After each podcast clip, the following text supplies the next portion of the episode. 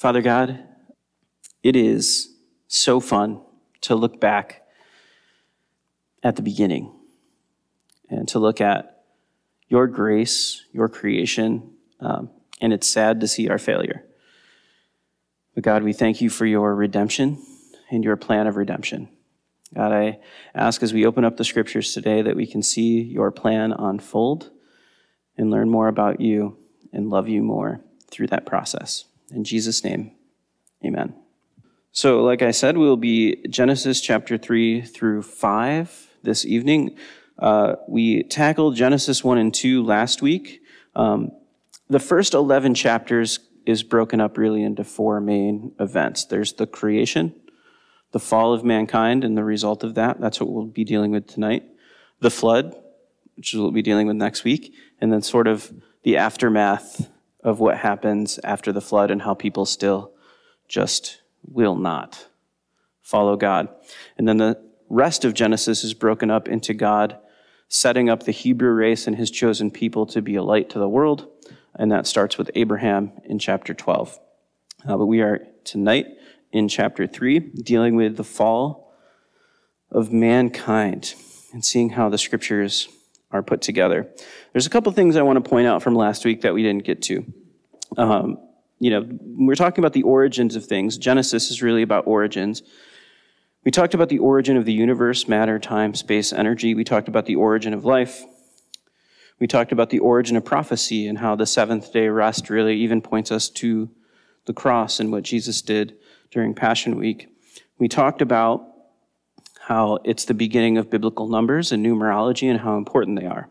There's a little something interesting about the first five books of Moses in relation to the number seven that I think you'll find interesting and something that I, I don't want to skip over because it shows us the clear design in God's Word. And it's actually one of the ways we can authenticate text as we go back in time and we get older and older copies and we can say, that this has not been tampered with. So, interesting thing about the book of Genesis, when you get in Hebrew, when you get to the first tav, which is the equivalent of the English T, right? When you get to the first T, you see that every 49 letters, which is 7 squared, why is 7 squared an important number?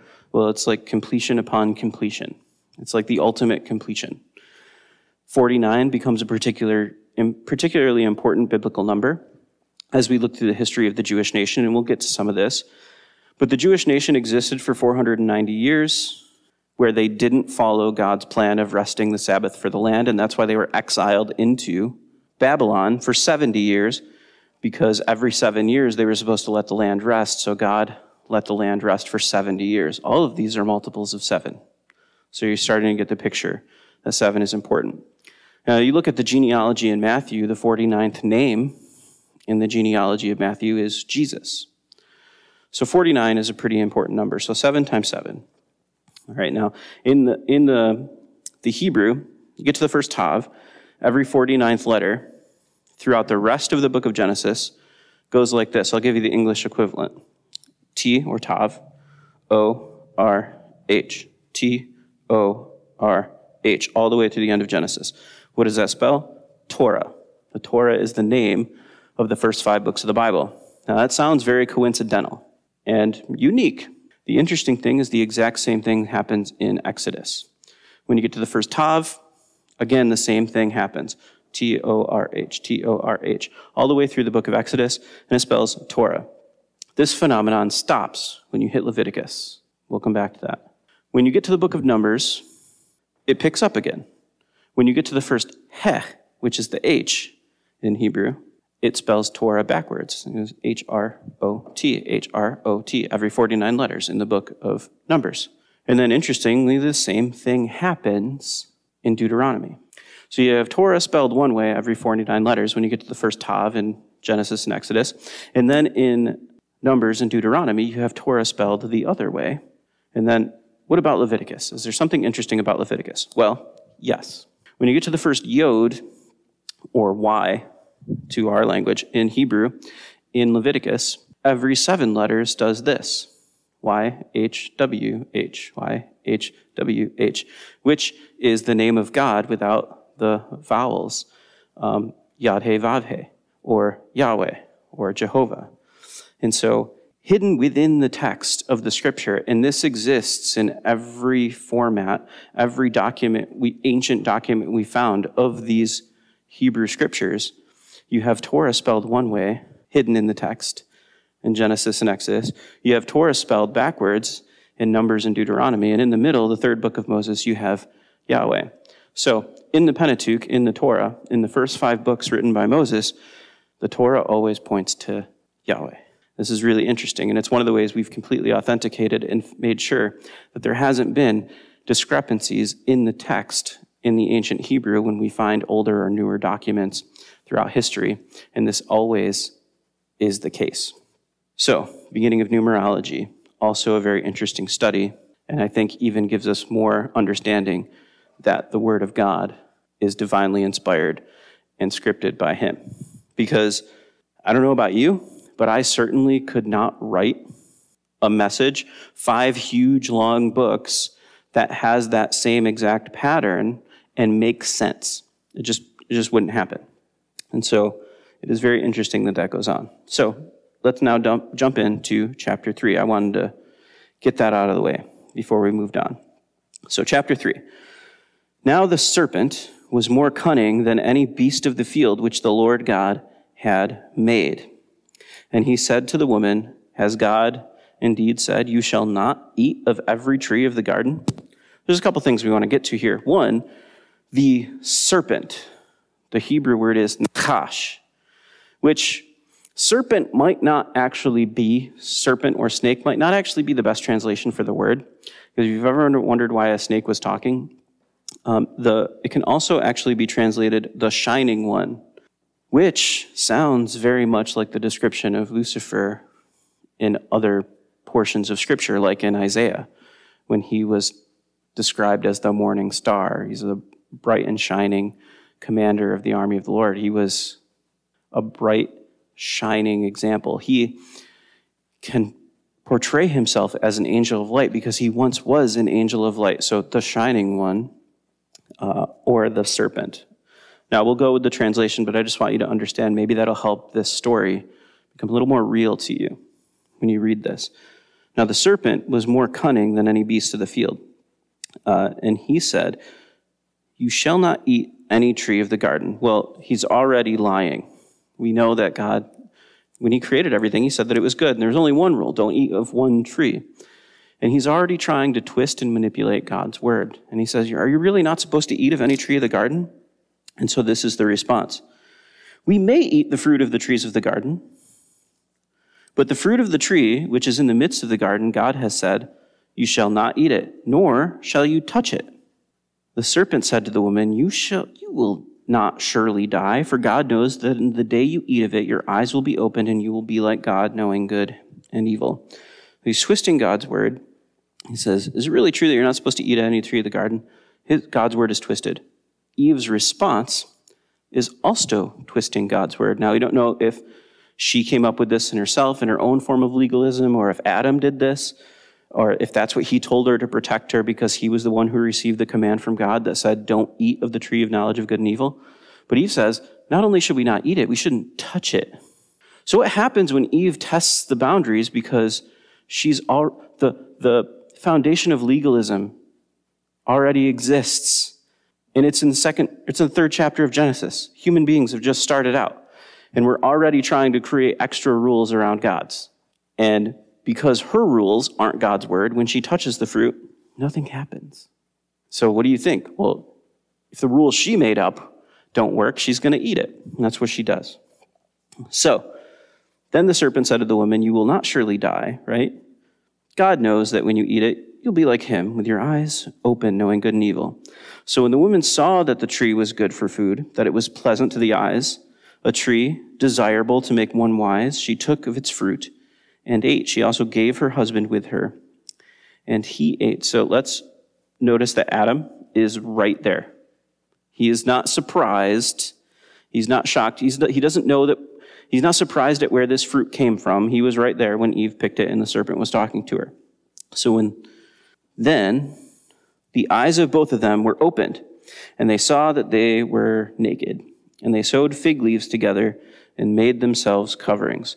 Again, this is the human condition of legalism. They, they failed. They did not follow through with God's word. And they knew that they did something wrong, and they are suddenly now self conscious. For the first time, now they start having vanity because they realize they made a mistake. Uh oh, I'm naked. And so they sew together fig leaves to cover themselves up. They do their best to cover themselves up. Let's see what God does with that. Then the Lord God called to Adam and he said, Where are you? I like that God communicates with us in a way that'll help us understand. God knows where Adam is, but he's trying to coax this out of Adam. So he said, I heard your voice in the garden and I was afraid because I was naked and I hid myself. So he's now self aware and self conscious and vanity, and he's ashamed of himself because he realized he did something wrong and he can't confront God with it. He's afraid. God says, Who told you that you were naked? Have you eaten from the tree of which I commanded you that you should not eat? And then the man said, So God is saying, Did you do what I told you not to do? And then he says, The woman. That's it. It's her fault. The woman whom you gave to be with me, she gave me of the tree, and I ate. So, Adam, the blame game, right? This is what we do. We try to pass the blame on somebody. It can't be my fault. I didn't screw up. She screwed up. It's her fault. And not only is it her fault, you're the one who gave her to me, God. This is really, this is on you. You should have, you should have seen this coming. That doesn't really go over well with God. So the woman says, The serpent deceived me and, and I ate. So the Lord God said to the serpent, uh, which, by the way, she does the same thing. She goes, Oh, it wasn't me. It's not like I went and disobeyed you. The serpent tricked me. Not really. You knew what you were doing, Eve. So Lord God said to the serpent, Because you have done this, you are cursed more than all cattle and more than every beast of the field. On your belly you shall go, and you shall eat dust all the days of your life. And I will put enmity between you and the woman, between your seed and her seed he shall bruise your head, and you shall bruise his heel. So this is extremely important. So he's going to be eating of the dust for the rest of the days of his life. Well, what does Jesus actually call Satan? He calls him the prince of prince of the air, the prince of the earth.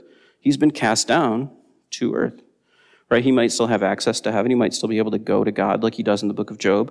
But he's cast down to earth. This is his domain. He's eating dust, right? And then he'll be cast down to the bottomless pit and then eventually into the lake of fire. So this is true. But this, this little conversation, right? The serpent will have enmity between him and the woman, between him and Eve. She's going to bear a seed. And then it even gives us the fact that the seed will be a he, right? He will bruise your head, serpent, and you shall crush or you shall bruise it. He'll crush your head, but you will bruise his heel. This is the first time we see this very specific prophecy about who the Redeemer is going to be. God tells Eve, one of your descendants, one of your male descendants, is going to be the Redeemer of this. He's going to crush the sin problem of Satan. In the process, he will bruise your descendant. Uh, Jesus was beaten and bruised and put on a cross but he defeated sin and death. That is the fulfillment of this. But now the picture is becoming clear and the spiritual war begins. A little bit has been revealed. There's a little bit. There will be a seed, and it will be a, a male descendant from Eve in which the redemption will take place. This is all the devil has to work on now because he's no longer in God's inner circle. So, this is the information he has to work on, and this is where the spiritual war begins. And you'll see this play out as we go through the rest of the scriptures. So, keep this in mind. As God reveals, you'll see the reaction and the spiritual warfare that goes on. So then he said to Adam, Because you have heeded the voice of your wife, you have eaten from the tree of which I commanded, saying, You shall not eat it. Cursed is the ground for your sake, in toil you shall eat of it all the days of your life. Both thorns and thistles shall bring forth for you, and you shall eat the herb of the field. In the sweet, in the sweat of your face you shall eat bread, till you return to the ground, for out of it you were taken, for dust you are, and to dust you shall return. So Adam is he's saying, look, the ground is now cursed. Life is going to be hard. Work is going to be hard. You're going to be toiling all the days of your life, and it's going to be a lot harder than it was for you in the garden. And Adam's wife, Adam called his wife's name Eve because she was the mother of all living. So also for Adam and his wife, the Lord God made tunics of skin and clothed them. So Adam calls his wife, brings her over. Um, God makes tunics of skin and clothes them. So he's told them there will be a seed out of Eve for which the redemption comes. He will crush the head of the serpent, I will bruise his heel. And then he paints them a picture of what it's going to look like. Where did the skin come from? An innocent death of an animal. So this is the first time you see the lamb being sacrificed in clothing and covering. Because the fig leaves wouldn't do it. Man's own efforts did not cover up the shame of Adam and Eve. Instead, innocent needed, innocence needed to replace guilt. Blood needed to be shed on the guilty's behalf. Innocent blood needed to be shed. So he paints a picture right away of how the redemption story will play out. All right? Then the Lord God said, Behold, the man has become like one of us. You also take, take the tree of life. Or also now, lest he be put out of his hand and take also of the tree of life and eat and live forever. Therefore, the Lord God sent him out of the Garden of Eden to the ground from which he was taken. So he drove out the man and he placed cherubim at the east of the Garden of Eden, and a flaming sword which, uh, which turned every way to guard the way of the tree of life. So, God has now removed Adam and Eve from the Garden of Eden. You are not allowed to enter. You are not allowed to eat of the tree of life anymore. He, God is protecting them from eating of the tree of life because if they ate of the tree of life, they would then have everlasting life dipped in their sin before their redemption takes place. That's why, as we studied in Revelation, you are able to eat of the tree of life after in eternity because the redemption has taken place and you are now pure before God, and then you can eat of the tree of life so that you don't live forever in sin. You live forever in purity and in righteousness. So this is a merciful measure to kick them out of the garden, not so much a harshness. All right, now Adam, chapter 4 is weird. All right, so we're going to talk about this.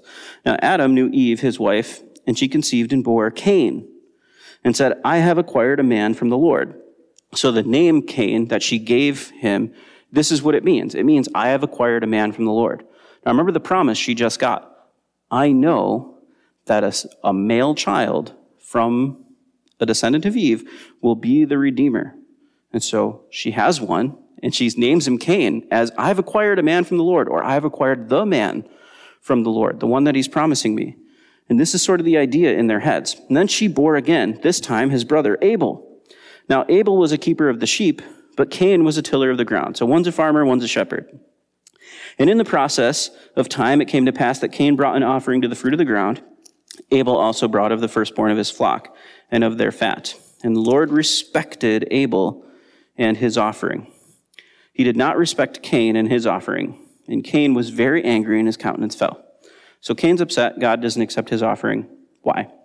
The Lord said to Cain, Why are you angry and what is your, why is your countenance fallen? If you do well, Will you not be accepted? If you do not do well, sin lies at the door and its desire, and its desire is for you, but you should rule over it. So he's basically saying, listen, do what's right. If you understand what's right and you're following me and you're following this relationship that you and I have, Cain, um, then you're going to do well. But be careful. Sin is always looking to tangle you up, Cain. So Cain talked with Abel, his brother, and it came to pass when they were in the field that Cain rose up against Abel, his brother, and killed him. Then the Lord said, Cain, where is Abel, your brother? He said, I don't know. Am I my brother's keeper? And he said, What have you done? The voice of your brother's blood cries out to me from the ground. So now you are cursed from the earth, which has opened its mouth to receive your brother's blood from your hand. When you till the ground, it shall no longer yield its strength to you. A fugitive and a vagabond you shall become on the earth. And Cain said to the Lord, My punishment is greater than I can bear. Surely you have driven me out this day from the face of the ground. I shall be hidden from your face. I shall be a, fugitive and a vagabond on the earth. It will happen that anyone who finds me will kill me. And when the Lord said to him, Therefore, whoever kills Cain, vengeance shall be taken on them sevenfold. Seven is there again. And the Lord set a mark on Cain, lest anyone finding him should kill him. So here's what's happening Cain, Eve thought he was going to be the one. He thought he was going to be the guy their firstborn son. He, they thought God had promised them a redeemer through a male descendant of Eve, and she had Cain, and she goes, Oh, this is it. I love Cain. He is, he's the one, he's my acquired man of God. Cain ends up being the first murderer. So Eve's plans didn't really work out. We'll talk about that in just another second. We'll get in here to the family of Cain. Now, when Cain went out from the presence of the Lord and dwelt in the land of Nod, the east of Eden, uh, Cain knew uh, his wife, and she conceived and bore Enoch. And he built a city and called the name of the city uh, after the name of his son, Enoch. To Enoch was born Irad, and Irad begot Mehujael, and Mehujael begot Methushael, and Methushael begot Lamech. Then Lamech took himself two wives. The name of one was Ada, and the name of the second was Zala. And uh, yeah, there's a lot of this. We're going to skip down to verse 25.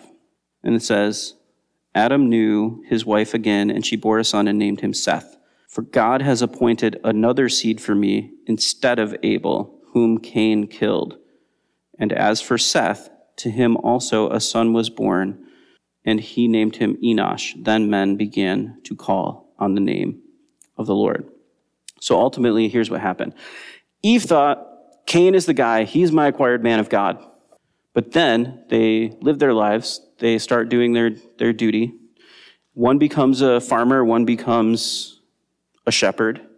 Abel comes and he brings an, an offering to God, and he brings the best. He brings the, the fat of his flock, the perfect, the best, the first of his flock, he brings everything in humility to God because he doesn't see himself as the answer. He's not so proud of himself, but he brings God the best of what he has. God accepts that offering. Abel, the gardener, the farmer, brings God an offering. And Abel seems to be a bit proud of himself. He's probably been the favorite of Adam and Eve his whole life. He's probably been seen as the chosen son, and he's a little full of himself. And so he's bringing God an offering not out of humility, but out of pride. Look what I did for you, God. And God doesn't accept that. And he challenges Cain be careful. Sin is always looking to get, a, get control of you. And Cain becomes the first murderer. Now they have no son. Both Cain and Abel are dead. Now there's a question. Cain has a family, so there's always the question of the biblical people who want to uh, argue about where to, well, if God really created this, then here's the question Where did Cain's wife come from? We don't hear about this in the scriptures. Well, that's a silly argument. You'll see in chapter 5, when we go through the genealogy from Adam to Noah, at the end of Adam's life, it says that he had other sons and daughters. That's where Cain's wife came from. So, the reason, so why? What is this? What is the reason that this focus on Cain and Abel? What is this about? It's about this spiritual warfare. Satan the, the enemy was given some information. The prophecy was set forth. A male child out of Eve will be the Redeemer. Well, they again expanded on God's word and they gave Cain the name, the acquired one of God, and they treated him like he was the answer. So, what did, what did the enemy do with this information? He made Cain the first murderer instead of the Redeemer, and the spiritual warfare begins. The devil gets some information and he tries to turn it around on God. But what happens? Adam and Eve have another son named Seth. And Seth means appointed. The name Seth means appointed. And the scripture tells us, For God has appointed another seed for me instead of Abel, whom Cain killed. Because of the two sons they did have, while they thought it was going to be Cain, Abel was the one that God accepted. But they were both dead. So God places another son in their midst, and he, the back and forth of the spiritual warfare begins, and God gives them Seth, the appointed one. Now we'll see this genealogy. Here's what I would like you to do as I read through this genealogy, because I'm going to read through it as fast as I can. Every time you see a new name, write that name down. So, for instance, I'll say, This is the book of the genealogy of Adam. Write Adam down because it's a new name. In that day, God created man. He made him in the likeness of God. He created them male and female and blessed them and called them mankind, which is, that's what Adam means. And in that day they were created, and Adam lived 130 years and begot a son in his own likeness after his image and named him Seth. It's a new name, so write it down. After he begot Seth, the days of Adam were 800 years, and he had sons and daughters. That's where Cain's wife came from. So all the days of Adam lived were 930 years, and he died. Seth lived 105 years, and he begot Enosh, new name. Write it down. After he begot Enosh, Seth lived 800 years and seven years and had, had sons and daughters. So all the days of Seth were 912 years, and he died. Enosh lived 90 years and begot Cainan. Write that down. Cainan. After he begot Cainan, Enosh lived 815 years and had sons and daughters. So all the days of Enosh were 905 years, and he died. Cainan lived 70 years and begot Mahalalel. That's a long name. Write that one down. Mahalalel, new name. After he begot Mahalalel, it's fun to say, Cainan lived 840 years and had sons and daughters. So all the days of Cainan were 910 years, and he died. Mahalalel lived 65 years and begot Jared. New name, don't forget it, Jared. And after he begot Jared, Mahalalel lived 830 years and had sons and daughters. So all the days of Mahalalel were 895 years, and he died. Jared lived 162 years and begot Enoch. New name. Don't forget to write down Enoch. After he begot Enoch, Jared lived 800 years and had sons and daughters. So all the days of Jared were 962 years, and he died. There's something at the end of every single one of these you see, except for the next one. This is the fall of mankind and the result thereof. Every person does what? Die, right? God promised, it happens. Now we have Enoch. Enoch lived 65 years and begot Methuselah, new name, write it down. After he begot Methuselah, Enoch walked with God 300 years and had sons and daughters. So all the days of Enoch were 365 years. And Enoch walked with God, and he was not, for God took him. Enoch didn't die. First time that happened. God took him. This is very similar to 1 Thessalonians 4, when we see that we will be caught up with Christ. This is a very similar word, but in Hebrew. And it's to be snatched away, to be taken. This is the first example we get of the rapture. Um, and Enoch, by the way, is actually, even though he's here in the Old Testament and he's here before the flood, Enoch is talked more about in the New Testament than the Old Testament. Enoch is talked about in the book of Hebrews and the book of Jude. And what it tells us is that Enoch was a man who was prepared and he was sharing the coming judgment with those around him. And he even prophesied seeing the Lord coming with tens of thousands of his saints, which is the picture we get of Revelation 19 of Jesus coming back. And so Enoch was a man who was prepared. He was, he saw the judgment coming. He wasn't afraid to preach it and he wasn't afraid to be prepared and tell other people that they need to be prepared. And that's what we learn from the New Testament. And so, as a man who was prepared, who followed God, and who was preaching God's word, he was taken before the judgment, before the flood, and he never died. So, this is a picture of the rapture. We'll come back to this in just a moment. Methuselah lived 187 years and begot Lamech. Lamech, new name. Don't forget to write it down. After he begot Lamech, Methuselah lived 782 years, and he begot sons and daughters. So all the days of Methuselah were 969 years and he died. Lamech lived 182 years and had a son, and he called his name Noah. It's a new name. This is the last one you're going to have to write down.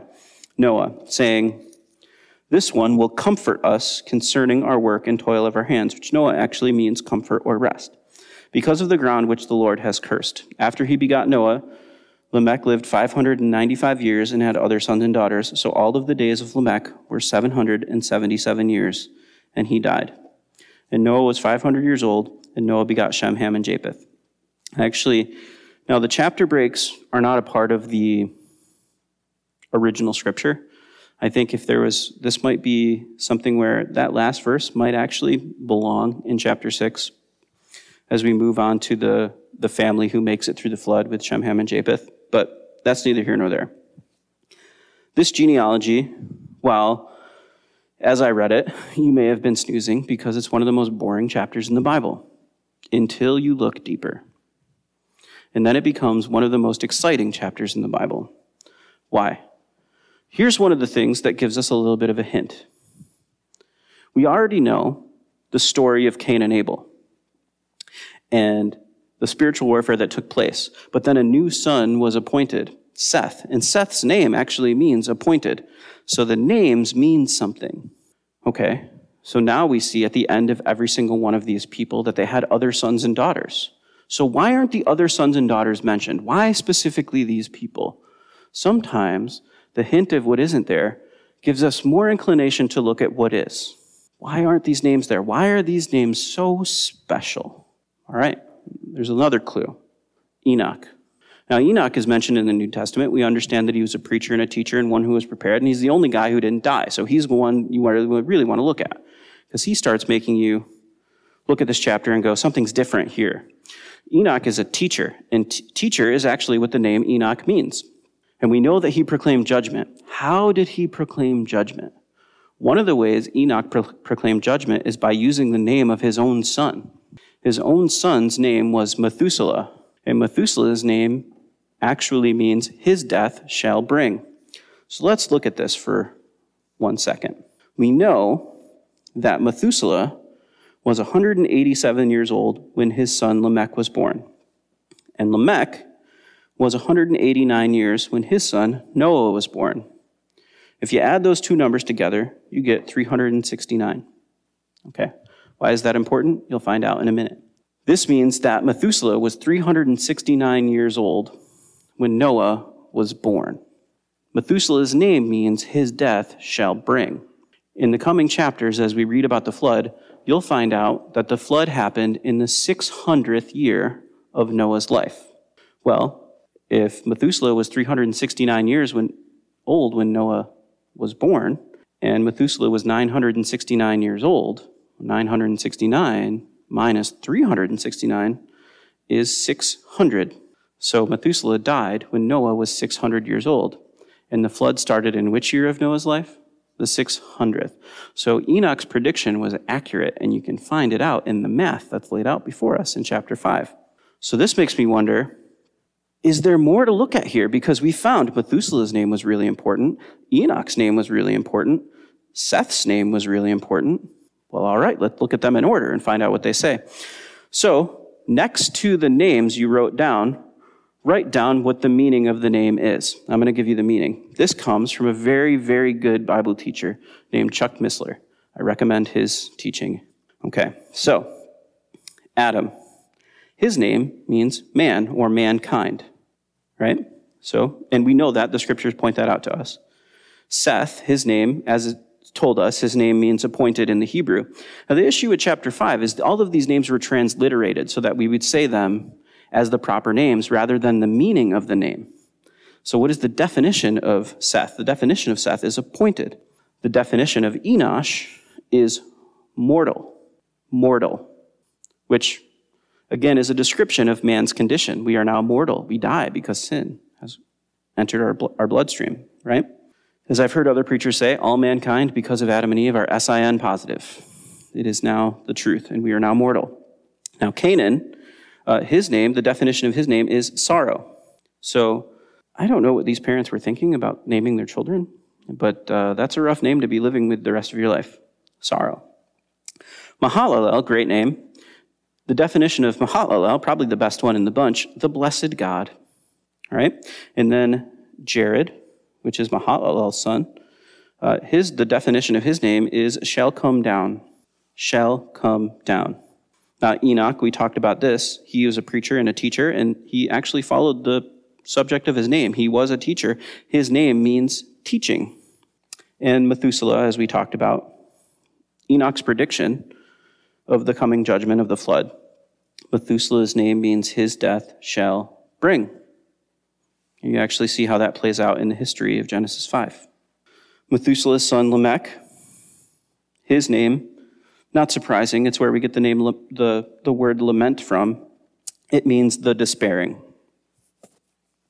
And then Noah, as pointed out in the scriptures, means comfort or rest. So let's put that all together. This is the order and the genealogy of chapter 5. God is telling us something. And just like I pointed out at the beginning of this session, sometimes things are hidden, and when you find them, they're beautiful. The numbers that hid Torah, always pointing to Yahweh in the first five books of the Bible, is beautiful. What happens here is also really beautiful. Let me read it for you. the names in order of their definition man appointed mortal sorrow. That sounds like our human condition. Man has been appointed mortal sorrow. Yes, we have. The blessed God shall come down teaching. Whoa. That sounds familiar. What's he going to be teaching? The blessed God who comes down. What's he going to be teaching? Well, his death shall bring the despairing comfort. In Genesis 5, you have this message of the gospel hidden within the genealogy and the names. And each name was handpicked by God of the sons and daughters of these people who would be represented to tell us the story of the gospel.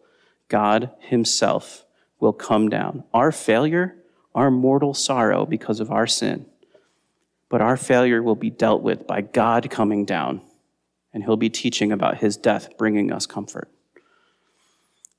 That is hidden within chapter 5. Now, a little bit more that I want to get into uh, just to kind of deal with this subject, although I think that's probably the most natural place to end and probably the most powerful because I skipped past something else. But anyway, let's deal with it. Genesis chapter 5, hidden messages. Genesis 4, dealing with the unfolding scriptural message of the spiritual battle that's going on. As we read through the rest of the text, you will see when God relays information and how Satan fights back, and then how God wins no matter what. And he even finds interesting ways to do it within the text of the scripture, including Genesis 5. So, this is going to be quite a journey as we walk through the book of Genesis, the major events and the major people and how it all ultimately points to Jesus. Because the other thing about Genesis 5 is the genealogy of Luke points right back to this genealogy. In the Gospel of Luke, this genealogy is repeated towards the end because it was always meant to point us to Jesus. And we're going to see on every page Jesus Christ from Genesis to Revelation. Let's pray. Father God, I just want to say thank you. Thank you for revealing yourself through your word and giving us a story to tell, and even making the messages fun to find in boring places.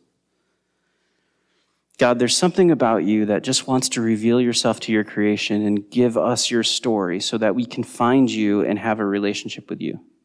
Help us to understand that and share that with others as we go through our lives. In Jesus' name we pray. Amen.